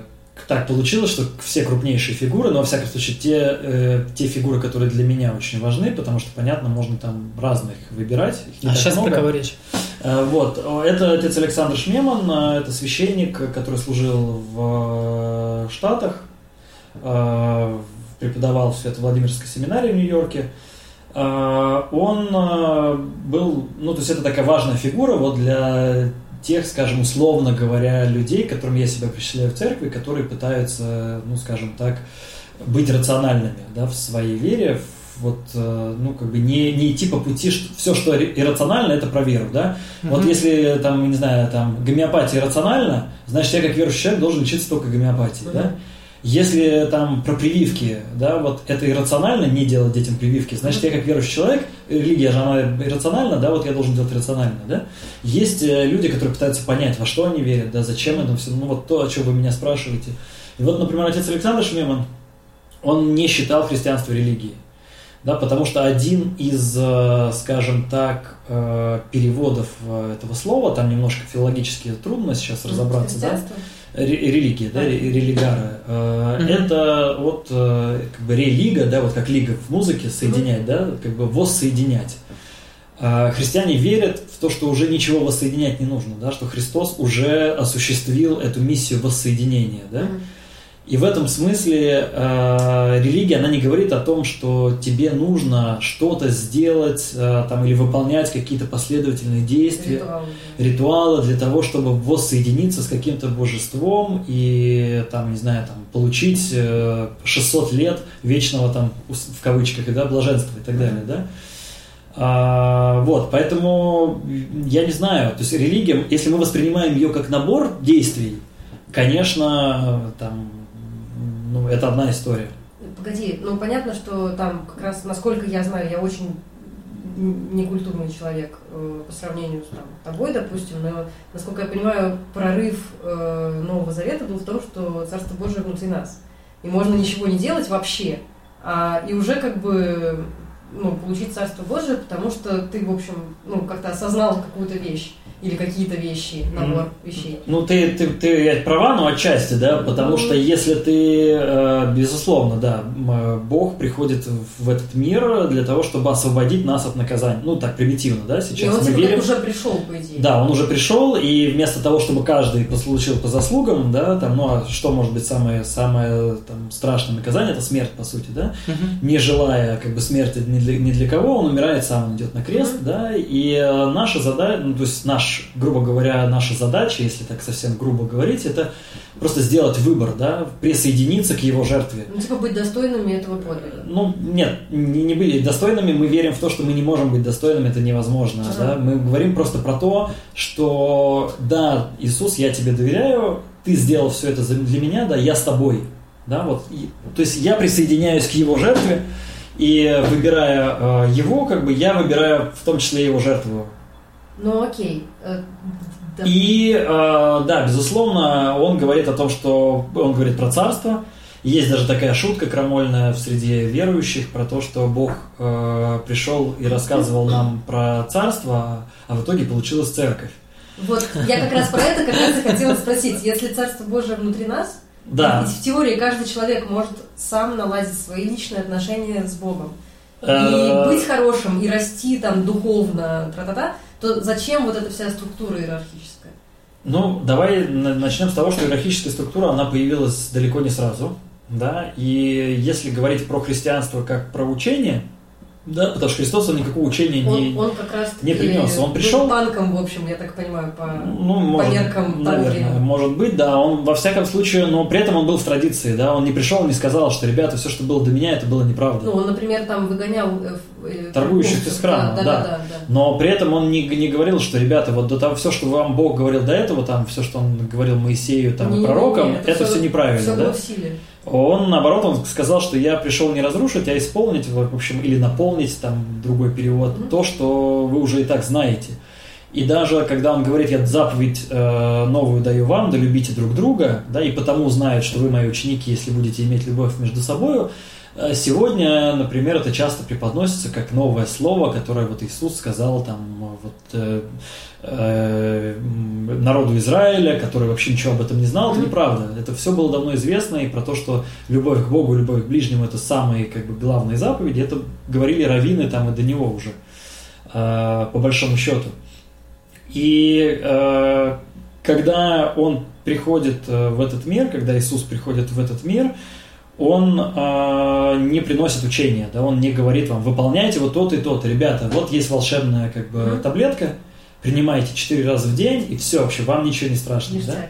Да, ни- Мгм. ничего подобного не происходит. Он всего лишь дает нам одну молитву, ну просто как- его спрашивают, как молиться, да, он говорит, ну вот так, отче наш, да, но Мгм. опять же он не говорит, совершайте эту молитву 50 раз в день, и у вас там, я не знаю, вам не страшен грипп и скарлатина, да, ничего подобного не происходит. А более уже точно формулирует, скажем, вероучение, это апостол Павел, да, то есть, по сути, он, можно сказать, если говорить про церковь, он ее основатель. Но дело в том, что никакой церкви, такой, какая есть сегодня, при нем не было. То есть при нем церковь равнялась конкретной общине. То есть вот мы с вами собрались, мы говорим, мы верим в Бога, да, А, будем молиться, там, будем что-то делать, для, поддерживать друг друга, для того, чтобы сохранить вот то, что у нас есть. Культуру. Э, Ну, вообще, какие, не знаю, там, отношения те же с Богом и так Мгм. далее, да. И это церковь. Да, то, что мы сегодня называем церковью, церковь обросла, скажем так, э, какими-то формальными, например, правилами, которые мы называем каноном. Да, канон с греческого это, по сути, веревка, которая отмерялась при строительстве, там, не знаю, ну, мера, да, какая-то. Мгм. То есть это правило, э, правило веры.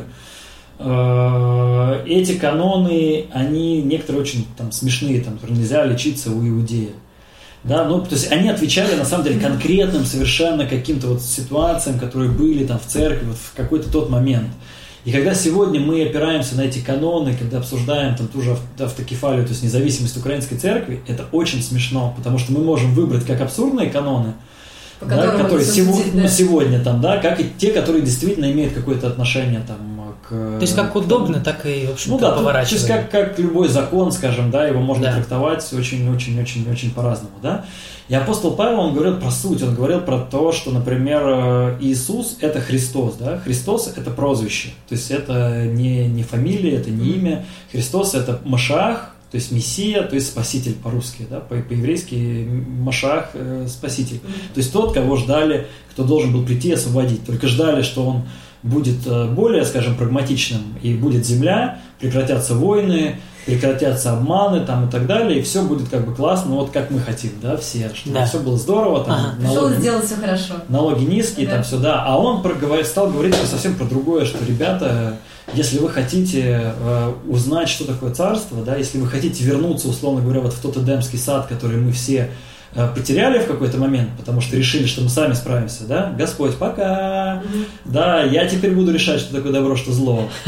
И э, в Ветхом Завете там написано, что Бог проклинает человека, хотя, конечно, это просто стилистика. То есть человек, который записывал это, а записывался там спустя долгое там, Да, время, да.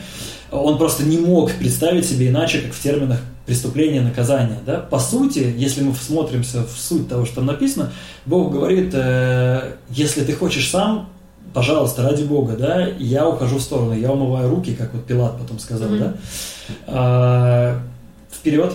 И получается, что человек, который решил, что он будет как Бог, а силенок-то мало, и здесь стало не так получаться, здесь не то, здесь как бы прорыв.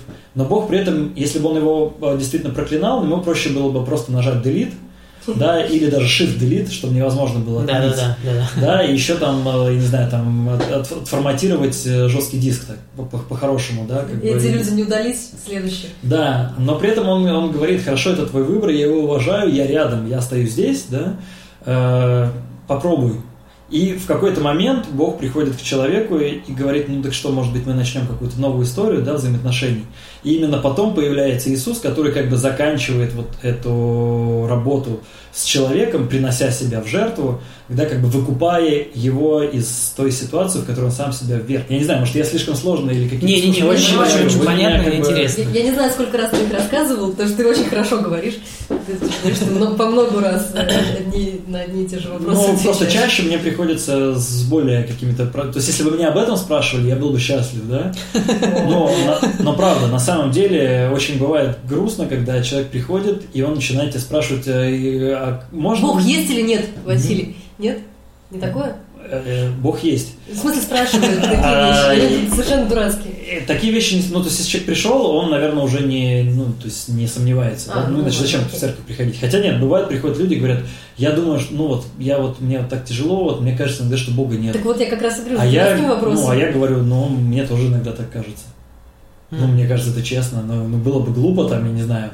Ну, вот вы сейчас что-то делаете, вы чем-то занимаетесь, допустим, вот вы сейчас, у вас, у вас идет, там, не знаю, график растет, да, у вас все хорошо. Ну, понятно, что каждому приходит э, вдруг какая-то мысль, а вдруг завтра все закончится, да, что я буду тогда делать? Вдруг я не смогу, там, вот, я не знаю, там, за квартиру платить, да, там, Да. тем более вот те, а я думаю, что у нас с вами как раз были подобные истории, когда И мы уже раз. это проходили, и не раз, да, и мы вспоминаем и думаем, а вдруг это вернется, да? Ну и по сути, тем более про, Богом, ко- про Бога, которого мы там, не знаю, не видели, не щупали, не знали, там, да, вдруг его нет. И это нормально, мне кажется, это здорово вообще. То есть сомневаюсь, следовательно, существую.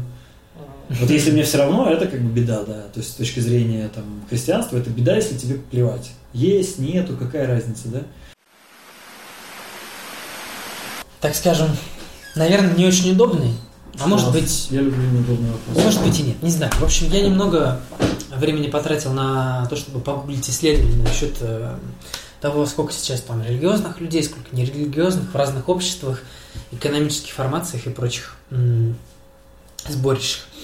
И в итоге меня удивило то, что ничего такого, чему можно было бы доверять, в общем-то, нет. Ну, то есть, я не то чтобы угл- углублялся, но вот полчасика я потратил на то, чтобы Мгм. посмотреть, поискать. А, ну, понятно, во-первых, социологические опросы свойственны, ой, им свойственно то, что люди отвечают так, как Как поставлен вопрос, да. так как поставлен вопрос, так как они думают, общество ну, положительно оценит да, этот ответ и так далее.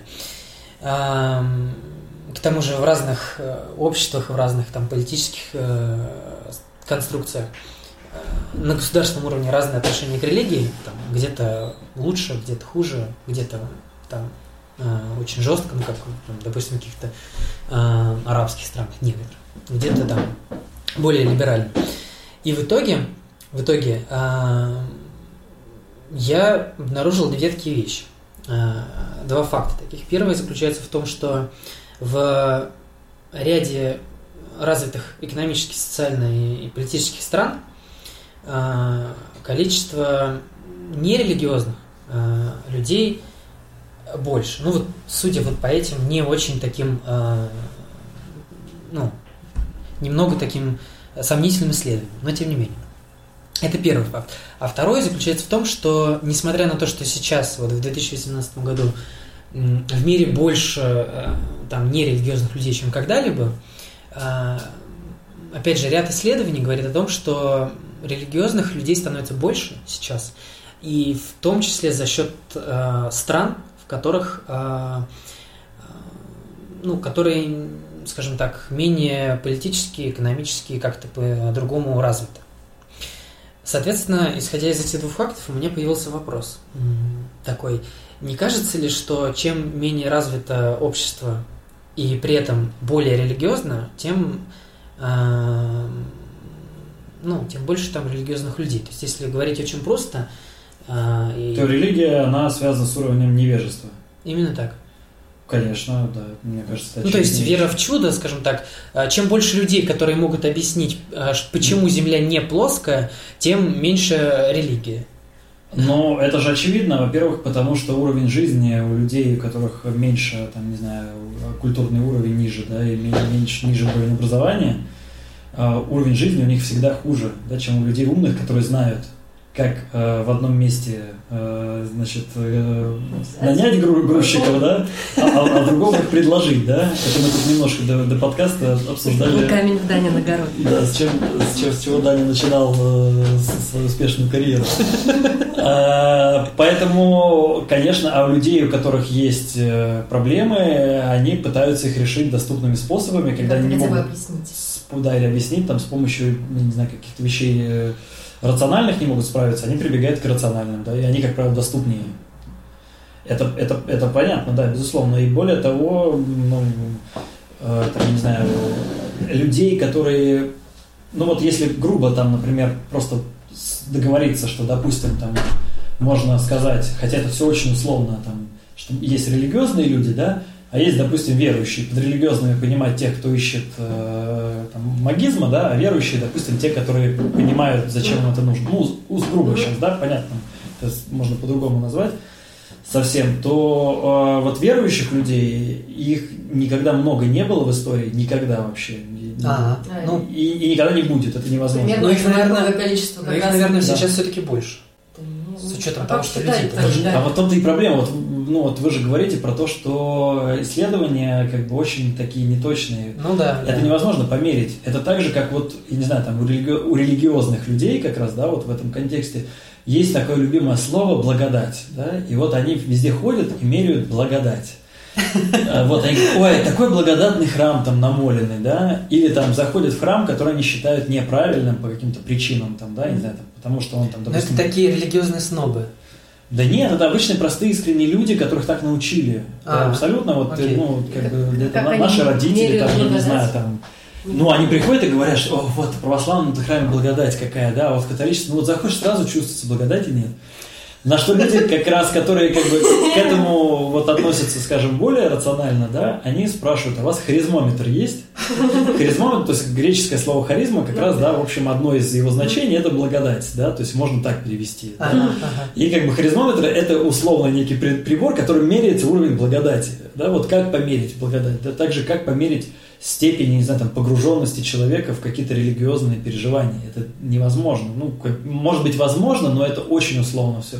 Поэтому я не знаю, сколько людей, я знаю, что их не так мало, как кажется, и что это тоже стереотип про то, что, например, там, не знаю, вера – это только про там каких-то забитых неудачников э, и э, необразованных, там, про бракобесие. Хотя этого, конечно, много, и всегда было много. Но поверьте, есть люди очень умные, есть люди, которые, там, я не знаю, занимаются разными трудными, сложными вопросами там, научными, и это совершенно не мешает им быть верующими людьми. Противоречие между наукой и, допустим, религией – это абсолютно мнимая штука. Ну, да, это... это просто разный предмет исследования. Если честно, ну, если ученый честно, он скажет, да, здесь я ни, ничем вам не могу помочь, потому что я не могу это померить, научный метод не работает. Но при этом а если он совсем честный до конца, то он скажет, что научным методом все не исчерпывается. Да? То есть если я там не, не могу провести анализ, э, там, не знаю, там, э, вернее, там, сбор, там, анализ и синтез, да, допустим, каких-то фактов, э, то это не значит, что там чего-то не существует. Да? Если я не могу прилететь в черную дыру и наконец-то заглянуть и точно вам сказать, что там, mm-hmm. это не значит, что ее нет, и что не может быть верна вот та-то, та-то, та-то гипотеза, да? Ну да, мы же не видим ветер, но мы можем понять, что он существует. Не, ну тут как светлым как раз можно.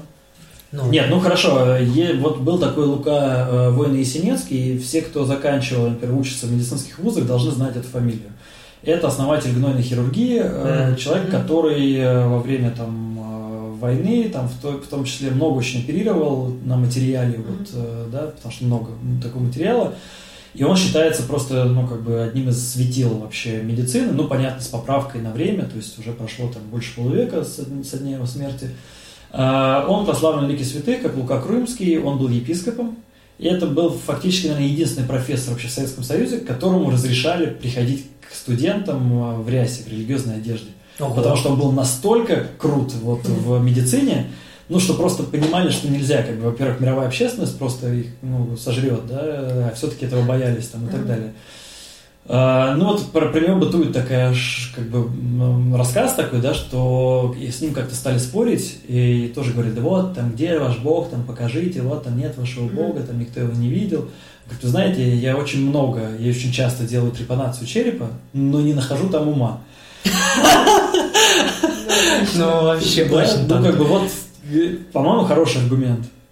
Ну, да, но есть всякие такие штуки, типа там э, есть знаменитый, как это, я не знаю, я увидел это еще до того, как это стали называть мемами, но там, значит, такая фотография э, какой-то скамьи университетской, там, значит, написано ручкой «Бог умер, Ницше». И снизу там приписано «Ницше умер», ну и подписано «Бог». Да, ну, да, Бог жив, да. Да, да, да. Понятно, что все это такое э, ну, как сказать, что это такие вопросы условные, очень, очень сложные. Конечно, но просто говорить о том, есть Бог или нет, бессмысленно, потому что мне это невозможно доказать. То есть единственное, что можно доказать в этом вопросе, что этот вопрос не доказуем ни в одну, ни в другую сторону. Это, в общем-то, вопрос веры. Дальше, опять же, либо мы это принимаем, либо мы это не принимаем, это просто наш выбор. Зачем нужно верить именно в Бога? Э, э, мы там к нашему возрасту уже там за 30, да, не в счет, э, понимаем, что есть какие-то вещи, которые мне бы, так я тебя подвинулась. Мне бы на свидание было жутко обидно, потому ну, что я, это, это я всегда был самым вообще молодым везде, во всех коллективах. Ну и мне все время как бы я указывали на место на мое, что ты же молодой Мы еще. с тобой были самые младшие, кстати, на подкурсах, я помню. Да. да Но я тоже в жизни в такой ситуации часто, потому что я в школу раньше пошел. Вот. А я был как-то начальником отдела там в одной строительной компании крутой, где там сидели такие воротилы, которые воровывали хозяина и рулили там трубами всякими, там, ну, как же, огромный бюджет mm-hmm. там, для, для Петербурга, там, в общем, миллиардами mm-hmm. Ну, и как бы по ним видно было, в принципе, ну, не по всем, конечно, по некоторым видно было э, вообще, как бы, чем они занимаются.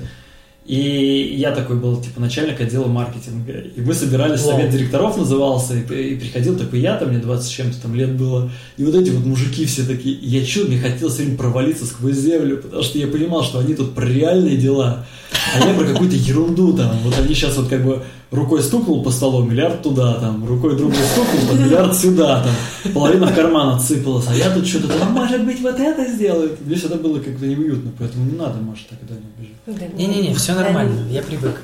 Я хотела спросить, почему именно Бог? Ну, в смысле, что э, понятно, что есть там многое на свете друг Горацию, да, там и есть какие-то необъяснимые вещи, которые можно объяснить там тем или иным способом, э, но как раз сведение все именно к Богу, как к, я не знаю, либо к дедушке на облаке, либо там какой-то высшей силе, к высшему разуму. Про это даже я тебе могу рассказать. Кстати, Жги. Ну, потому что это очень простая мысль. Проще всего донести именно так. А, а что ты можешь предложить? Какую альтернативу? Критикуешь, предлагай. Я сейчас подумаю, как я это сама себе объясню. Ну что, есть, да, я То просто так объясняю, что есть вещи, которые я не могу объяснить. Они абсолютно точно существуют. Есть какие-то штуки, которые работают, я не знаю как, и не узнаю. Вот Например, как так. блокчейн. Да, например, блокчейн. Я прошу зафиксировать это Машиных работодателей. Нет, ну, на самом деле шутки про господа блокчейна я шучу уже с лета 2017 потому что действительно, типа, блокчейн дал, это вот примерно так же, как... Бл- Блокчейн дал, блокчейн взял. Да-да-да, пока не взял. Не, не- не гневи. Вот видишь, тебе живет религиозное чувство, на самом деле, потребность рационально. Ты что очень легко все доказываешь. все вообще язычники. Ну, ну, смотри, я могу ответить, ну, как бы, я не знаю, как правильно отвечать и как кто отвечает, я могу за себя ответить. Э, На самом деле вариантов на самом деле много, потому что есть анимизм там какой-нибудь, да, ну, там, я не знаю, там есть духи огня, воды, там, леса и Во так что далее. угодно можно верить. Да, в ну, и есть летающий макаронный монстр в конечном итоге, который как бы очень симпатичный. В и- конце концов, в есть, конце да. концов, да, и очень как бы классно, там целое движение людей, которые в дуршлаках там на права фотографируются по всему миру, там даже в России Да, кому-то удалось, да, там была история классная там и так далее, да. Но э, что мне нравится, в- или что, почему я христианин, да, потому что э, в христианстве Бог, личность, да, э, нету, ну, то есть э, в, там, не знаю, в, в том же вот каком-то многобожии, да, есть много разных богов, они сильные, слабые, они там дерутся, они еще что-то. Ну и э, это история, в которой непонятно вообще, где ты и, и что тебе делать, да, потому что сегодня один бог там, да, сегодня Зевс, а завтра там, я не знаю, там... Аид.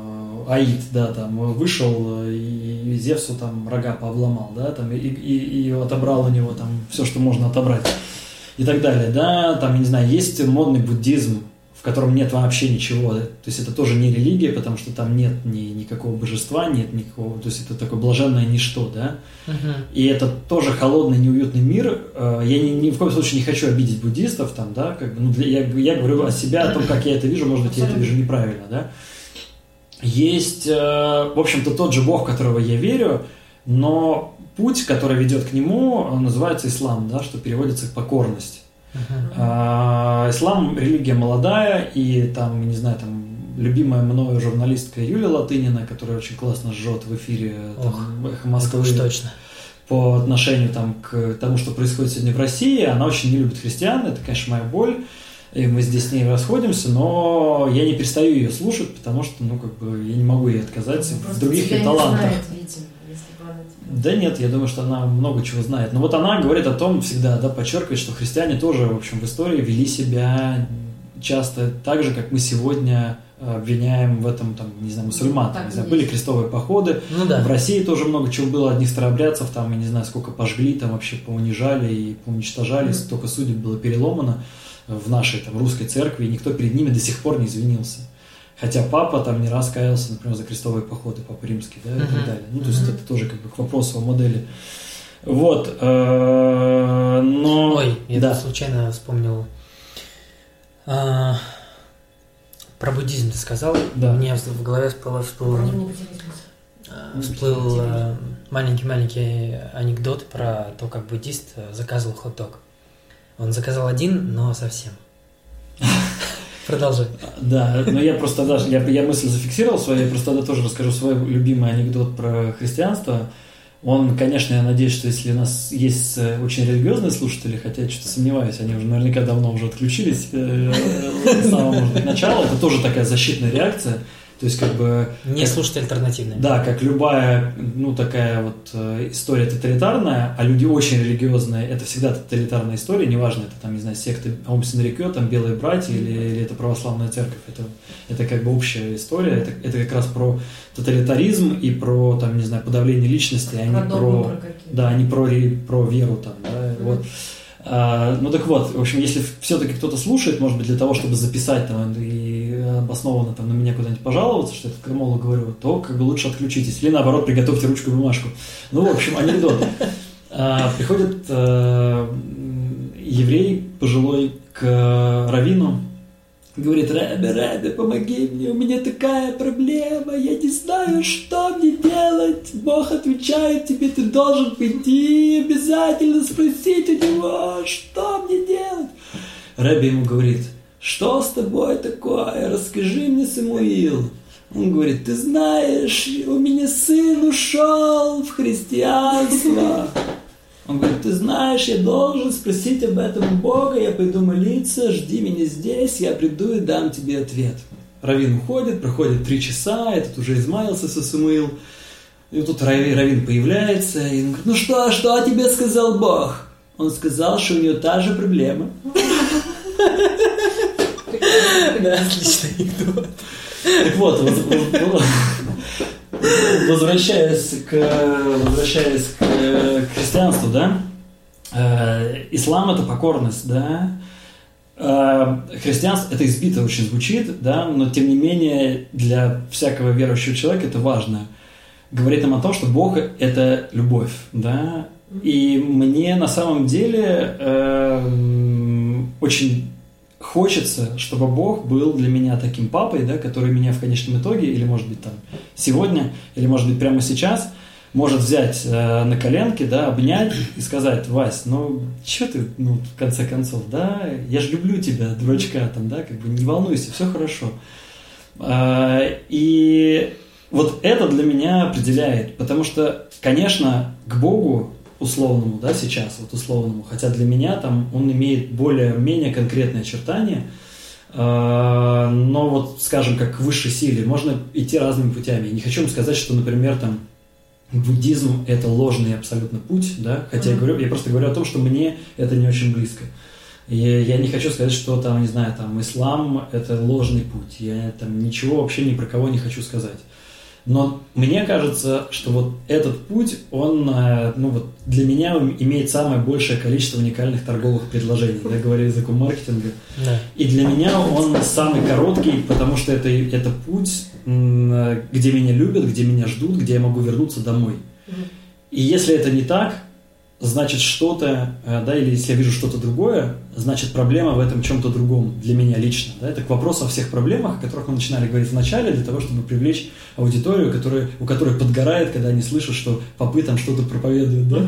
Вот я честно ответил про то, что проблемы есть и какие они есть, да, но почему я остаюсь э, с Богом, потому что для меня важны наши личные с Ним отношения. Да? Как бы это абсурдно и рационально не звучало, да? но я вижу это так, да, что у меня есть с ним личные отношения, что я, э, безусловно, не самый послушный, не самый хороший и не самый, там, не знаю, там, разумный ребенок, но у меня есть папа, да, который, э, ну, в, крайнем случае приедет за мной на такси, да, и вытащит меня из любой переделки. И, и мне, для меня это самое важное. Я понимаю, о чем ты говоришь. Сегодня водила ребенка к остеопату, который как раз делает что-то, чего я не понимаю, но помогает. Вот именно поэтому, да, я не хожу к а. остеопату, я лечусь гомеопатией. Ну, это тоже что-то, чего я не я понимаю, но помогает. Я клинику гомеопатии. Я очень удивился, что это вообще а, разрешено. Это мой прекрасный друг детства, с которым мы очень любим разговаривать. Я как раз э, сказала, что... Видишь, какой у тебя широкий спектр друзей, да? Да, да. Эм, ну да, ну, тема живем. Только поэтому ты здесь, Маша? Конечно, конечно. Э, и ты тоже, Вася. Короче, сказала, что мы пишем подкаст про религию, и спросила, что он считает, кончится ли когда-нибудь религия, и он сказал, что не кончится никогда, потому что человеку нужно разделить с кем-то ответственность. Э, происходят такие большие вещи за человеческую жизнь, она длинная, и обычно несколько раз ну, случается что-то огромное, чего человек сам просто не вывезет. И, и, и поэтому нужно что-то еще. Как... Ну да, и поэтому тоже, почему нет. Это, ну, это прикольно.